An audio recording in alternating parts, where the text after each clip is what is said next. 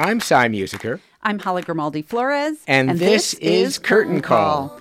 We're back in the studio with our take on the best in theater, art, and music from Reno to Davis. And this month, the highlights include a pair of art exhibits, a red carpet movie premiere for a Grass Valley native, and two awesome music festivals. Let's start with one of America's great young fiddlers.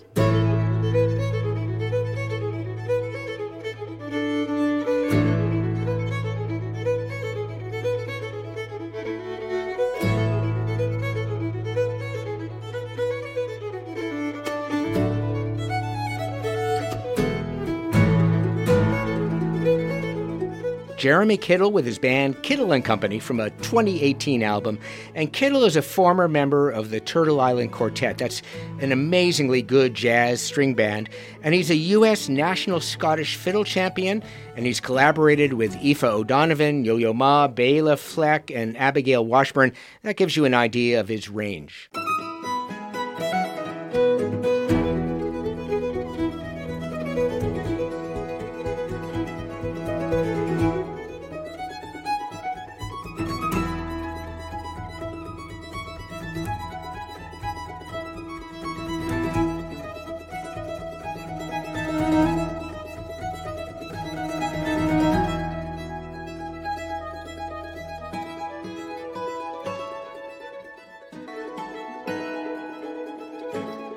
And Company is an all strings affair with Jeremy on violin and band members on mandolin, guitar, bass, and hammer dulcimer. They're at the Center for the Arts October 13th. And we were going to talk about Graham Nash at the Center for the Arts on October 8th. But, darn it, the show is sold out. Lucky you if you got tickets. Yeah, I think you wanted to go, Hollie. Yeah, I snoozed. and you can't say there's nothing to do in Nevada County as Paul Emery kicks off his live series at the Nevada Theater with Sands Hall, the theater director and singer, and Doc Daughtler on guitar on October 13th with a dozen other concerts to follow. Yeah, Paul has been producing shows at the Nevada Theater for 50 years, and we will try to sit down with him for Curtain Call next month. Let's head now to Sacramento for the show Black Artists on Art. It's a new exhibit with a 50 year history. I kind of want to highlight one of the things that we did. Can you hear me if I'm walking this way? Okay. Unity Lewis is our guide to this show at the Crocker Museum, featuring work by Romare Bearden, Elizabeth Catlett, Jacob Lawrence, and others, artists mostly ignored in the mid 20th century by the white art world. And Lewis explains how his grandmother, Samella Lewis, collected these prints and paintings for a series of groundbreaking books, uh, one she both wrote and published herself as a way to present her fellow black artists to a wider audience. She also published prints from these artists, note cards for these artists, and all kinds of media to publicize these artists and also make it affordable for people all over the nation to have a piece of their work. There's a quote from her where she says, Creating books is a way to get people who don't have access to museums or it's a place for people in Nickerson Gardens and Watts, Willowbrook projects, all these people to have a museum in their hand well, I can imagine a lot of uh, little kids leafing through that book and discovering that there was a world of artists who looked like them, little black kids, and saying, well, maybe I could be an artist. That was me when I was a kid, and that's what inspired me to do this. And also, other uh, black artists that I've met along my journey who have come to me and said, when I was in university, this was the only representation of myself that I could find in the university's library. So this became my Bible this Black artist on Art book, and I learn I know everything about these artists. Unity has remounted Samella's collection at the Crocker. So this piece right here, this Madonna, this is by Elizabeth Catlett. And it's a mother with a daughter and a son, and she's cradling them in her arms. Exactly. Uh, the special thing about Elizabeth Catlett, she was all about portraying black people and black women in particular as strong and the mothers of civilization, really. And uh, she was like a great friend of my grandmother and also one of her mentors and and uh, teachers. Yeah. I was looking at this particular print and I was looking at your grandmother's. I was thinking she influenced her, but possibly it's the other way around. It's both. The connection between the two is they both work in prints. Make prints and get it out to the public fast. Then in the 60s, in the black arts movement, they were spreading a message. They weren't just doing art for art's sake, they were doing art with a message behind it in one of the first uh, chapters of Black Artists on Art, my grandmother states that we're here to make art affordable and accessible to the community and to the people. Now, you've had a lot to do with this uh, exhibit too. You've updated it. So Yes. take us to one of the pieces that you love the most that you've brought to the series. Like I love all of these, all of these that I've presented from the entrance all the way through here. But I kind of want to highlight my friend Haru one, and Haru is like uh, the sun god of Kemet. So there's all these like deep teachings that he's putting in these pieces, uh, as far as the mathematics behind the pyramids and Yeah, these are these brightly colored uh, inks on paper, and there's a pyramid in one, and and graffiti art above the pyramid. Right. And I'm into some of these younger artists. Like we have Johnny May. She's our younger art, youngest artist in the show. She's 16 years old. Know? this is 2022, brand new. So now at the same time we have people like Johnny May in the show. We go down the line and we have people like Shonna McDaniels in the exhibition. Mm-hmm. And Shonna McDaniels is a Sacramento legend and has preserved so much culture. She's created a hub for us in Sacramento. And she has beautiful work here. Describe it for us. Well, we're looking at an African sister. She looks like she's from the motherland or from the continent somewhere. And then she has a 3D element. She has the sand dollars in her hair with 3D jewelry and crystals and So, what do you think your grandmother would say about this show and about the need for this kind of show today, as opposed to when she started her work uh, 50 years ago? Luckily I've been able, I was able to talk to her about it before she passed and Yeah, we, she died just last May. Yeah, she died in May. This is the only Black Artist on Art exhibition that we've done since her passing. We did eight while she was still with us. What she said was, she said that he knows that there's still a need for this and he's taking action to do it.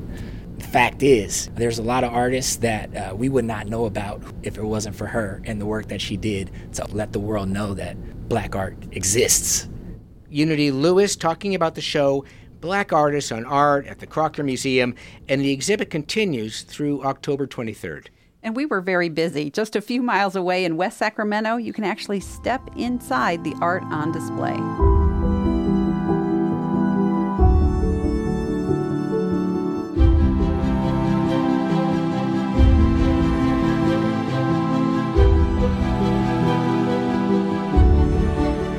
This is Immersive Van Gogh, a kind of psychedelicized art show staged in a vast warehouse. There's a life size version of Vincent van Gogh's room in Arles, which he painted many times, plus a video that surrounds audiences with animations of Van Gogh's paintings. Cy and I sat in this huge room as the stars swirled in the famous starry nights, and sunflowers, irises, and tree roots danced on the walls, all to celebrate the Dutch artist, famous for slicing off part of an ear and mailing it to his girlfriend. Van Gogh is a rock star of the art world. John Zaller is executive producer for Van Gogh, the immersive experience. He's a brand name, but also somebody that we relate to in a in a personal way. I mean, he he really is that consummate, um, struggling, starving artist trying to find his way. I think we all relate to that story with the ups and downs of our own lives. And so that part of the story, his personal biography, is really fascinating for people. But in addition, his work is so magnificent, so out of the box, but at the same time so accessible. He really was in a world of his own. I have to say, Hollie, it was a lot of fun to visit Immersive Van Gogh. There's a virtual reality tour and goggles in which you drift across wheat fields and then down into a small town. And this is all based on Van Gogh's own images. And the other visitors we saw there on a weekday afternoon were having a terrific time. There was a mini gallery of reproductions of Van Gogh paintings and an opportunity to learn about the artist before the immersion, which certainly takes some artistic license with the pieces mm. and was a bit trippy with images and pieces of images floating off the walls. The VR was fun, though, and worth the drive. Yeah, but I also think Immersive Van Gogh really doesn't trust us to appreciate Van Gogh on his own terms. I mean, the reproductions that are just uh, canvases on the walls are just dreadful. The, the Black Artist exhibit is small, but it has a lot of smarts and heart. And I thought the Van Gogh show is more show business. Immersive Van Gogh is at 31 15th Street in West Sacramento, at least through the end of the year. And you can catch basically the same Immersive Van Gogh show in Reno at the Reno Convention Center through the end of October. Yeah, meanwhile, up here in Grass Valley, the annual Open Studios Tour kicks off this weekend, Saturday and Sunday, October 8th and 9th. And then Open Studios continues next weekend on the 15th and 16th from 10 to 5 p.m. It's a chance to see artists at work in their studios and buy direct. Plus, the Center for the Arts in Grass Valley is mounting a nice sampling of the artists on the Open Studios tours in its gallery through October 22nd. Check out maps and information on all the Open Studios at the center's website. How about some more music?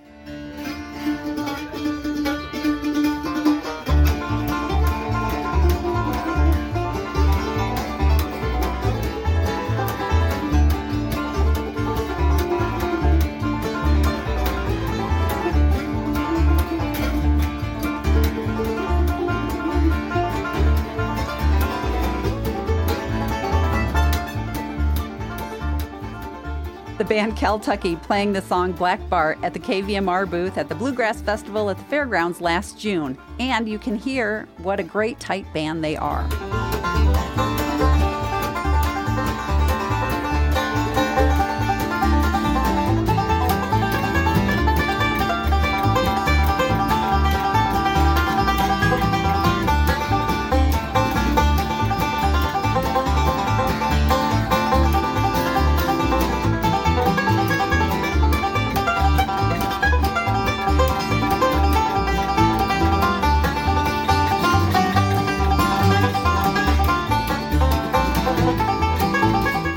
Is just some very fine banjo picking. These mostly long haired, flannel shirted guys are so local. They're not on Spotify. They do have some good YouTube videos. Uh, but Caltucky plays the Crazy Horse Saloon October 14th, so see them live. Music worth staying out late for. Now, some music with the motto When freedom is outlawed, only outlaws are free.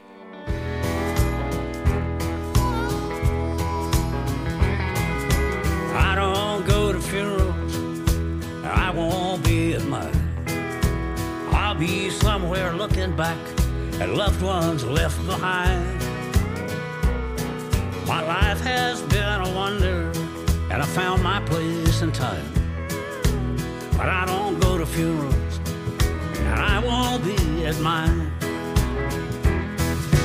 I'll be somewhere singing songs with all those friends of mine. Life is great, but I can't wait to make our memories rhyme.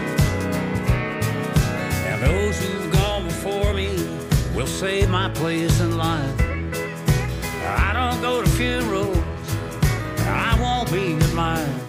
That's Willie Nelson off a new album showing him walking off into the sunset on the cover. But he's still performing at 89 years old despite emphysema from years of cigarettes and pot. And he's still one of America's best singer songwriters and performers. I've seen him a number of times. Yeah. He's headlining in a surprisingly diverse group of bands at the Outlaw Music Festival. The show also features the Avett Brothers, Larkin and Poe, a terrific country female duo, and the very soulful Black Pumas out of Austin. I woke up to the morning sky first. Baby blue, just like we rehearsed. When I get up off this ground, I shake leaves back down to the brown, brown, brown, brown, till I'm clean.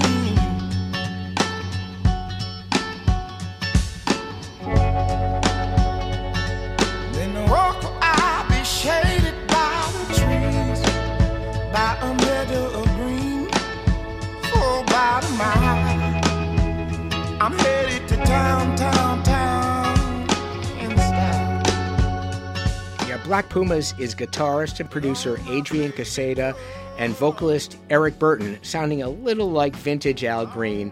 And I'm not sure how the Black Pumas fit the outlaw theme, but damn, they just sound really good.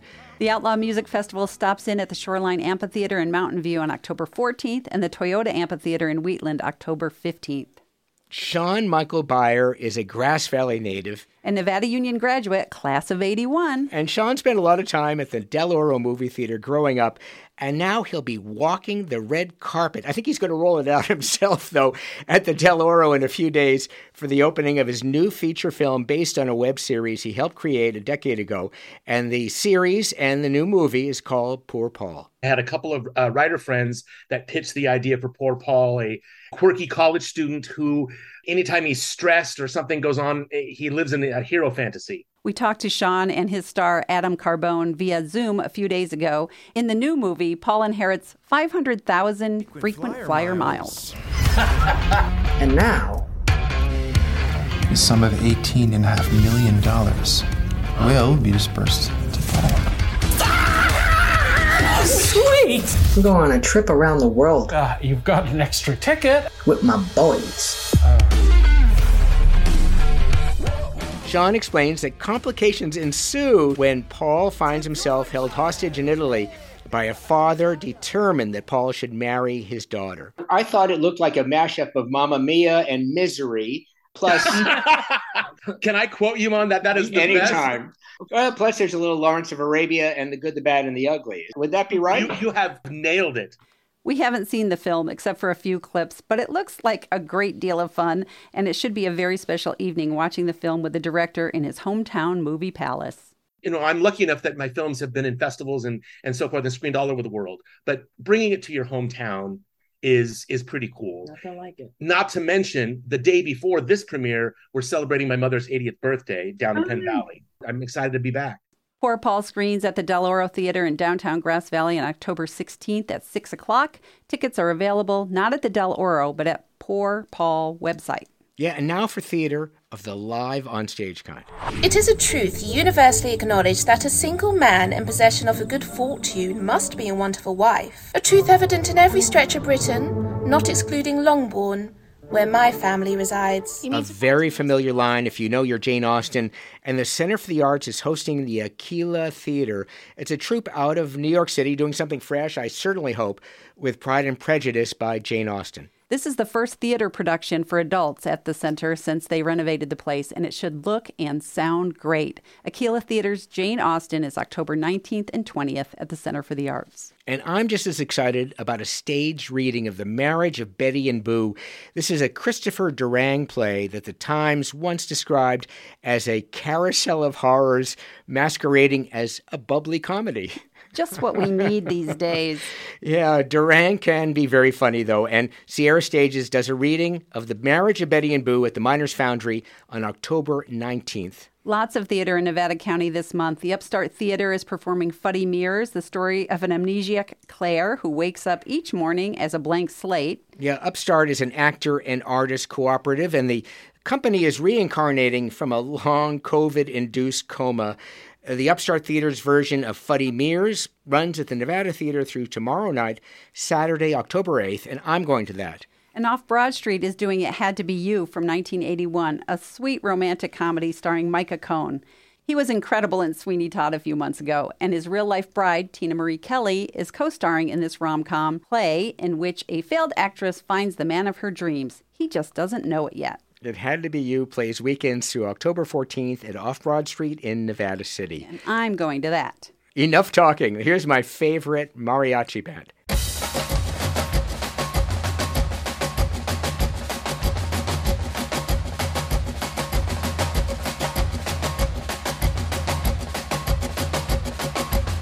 Dicen el matador nació en barracas.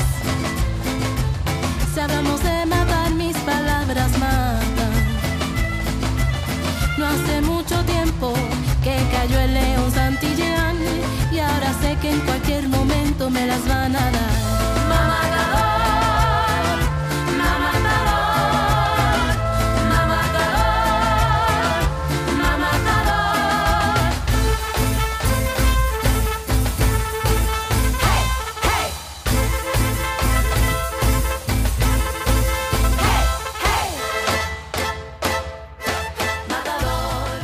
That's Flor de Toloache. It's an all woman mariachi band out of New York, and the music is a bit poppier than when last I saw them.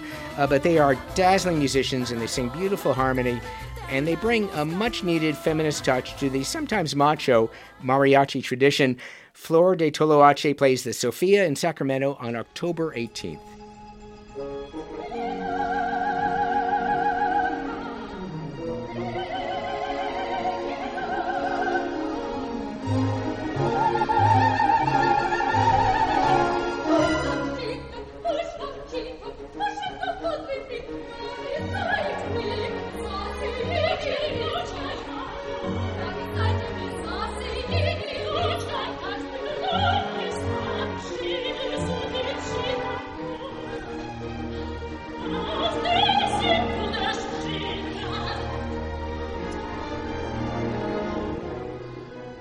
That's the opera Jenufa by Janacek, one of the terrific archival recordings streaming for free this fall at the website of the San Francisco Opera.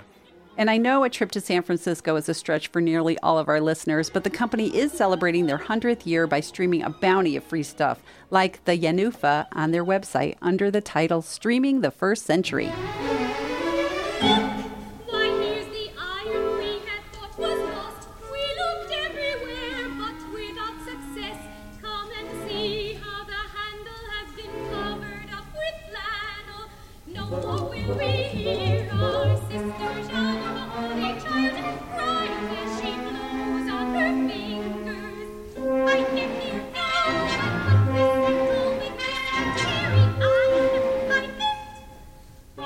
Plus, you can buy a ticket to stream at home a live performance of Poulenc's gorgeous Dialogues of the Carmelites.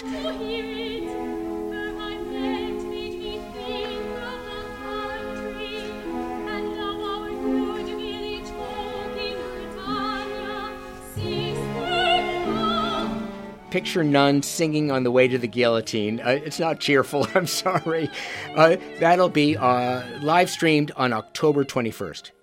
And by the way, like a garden, KVMR nourishes our community. If you value the homegrown local flavor KVMR adds to your life, we're asking you to contribute what you can today. We don't ask all the time. It's our first membership drive in five months, but when we ask, it's because we need your help. I'm holding my hand over my heart here. KVMR is the not so secret special sauce to your workshop, your office, your car ride, your shower. Wherever you need some local flavor, pour some KVMR on and rub it in. We're here because you turn us on. The phones aren't live now, but go online to our secure site at kvmr.org to pledge. Yeah, one of the amazing things for me living in Grass Valley, besides KVMR, is the abundance of live music just up the street. Well,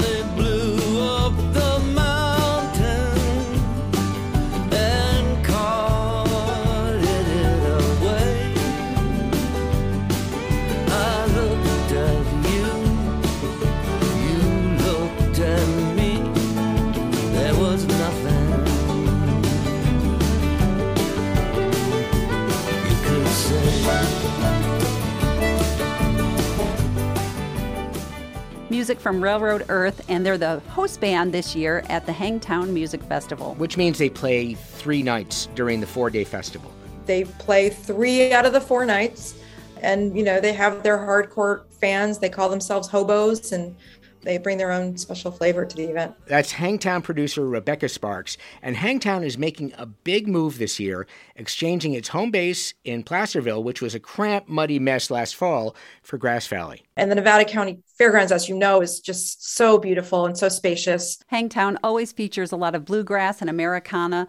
Yonder Mountain String Band plays the festival this year. The wonderful AJ Lee and Blue Summit, and the very funky Karl Denson with his band Tiny Universe. The brothers Comatose.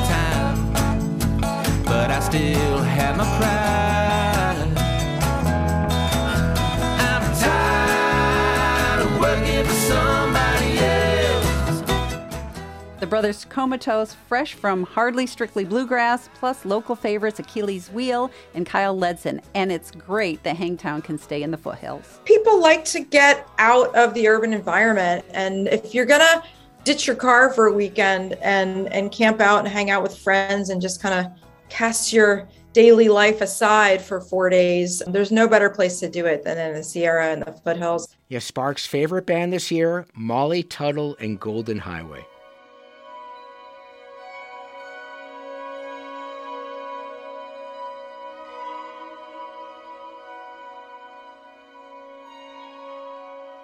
I remember when I first drove with my dad up to Grass Valley. Four hours north of San Francisco, just outside Nevada City. The road winding through those dry brown hills of gold country I was ten years old and happy, out of school a week early. How can you not love Molly Tuttle when she sings so beautifully about Grass Valley? People playing the pines, heard the music floating from the stage. Pitched our tent and walked around, my heart open to the sound. I didn't know it then, but my life turned page. Standing round jamming to the sound little Sparks Production Company is retiring the Hangtown moniker for future festivals because it won't be in Hangtown. That's Placerville's nickname, and maybe also because some people find the nickname offensive and racist. Uh, but a new incarnation with a new name is in the works. Oh, by the way, the Hangtown Music Festival is October 20th through the 23rd at the Nevada County Fairgrounds. Hey, let's hear a little bit more from Molly Tuttle. Devotees like nothing I had ever heard or seen. There's jam grass for the hippies, old stuff from the 50s, just about nothing in between. I stood and tried to play along, though I only knew a couple songs while Boulder kids sat in with the bands. I watched and envied from afar, head bowed down over my guitar, praying to catch that magic in my hands. Standing round jamming to the sounds of little Annie, baptized in the campgrounds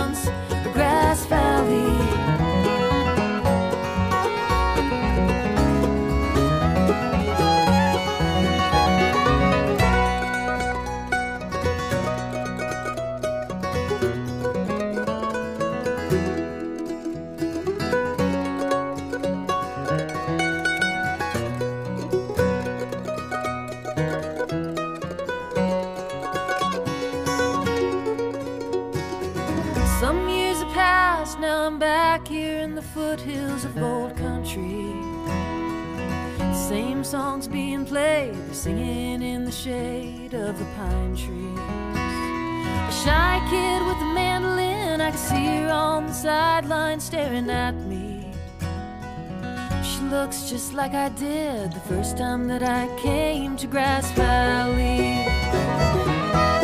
Standing round jamming to the sounds of little Annie. Gosh, you know, we're out of time, and I really wanted to talk about jazz pianist Connie Han at the Mondavi Center October 20th through the 22nd. And I have to squeeze in the Disco Inferno Halloween Ball put on by Lorraine Gervais and Cassidy Joy under the moniker the Velvet Foxes. These fine ladies put on a lively show in 2020 and it was such a blast. Dress up and dance the night away October 29th at the Miners Foundry. And tune in next month on the first Friday of November for ways to dance off the Thanksgiving stuffing. And if you miss us, just download our podcast at kvmr.org. I'm Cy Musiker. I'm Hollie Grimaldi Flores. And this is Curtain Call, coming to you from KVMR FM, Nevada City.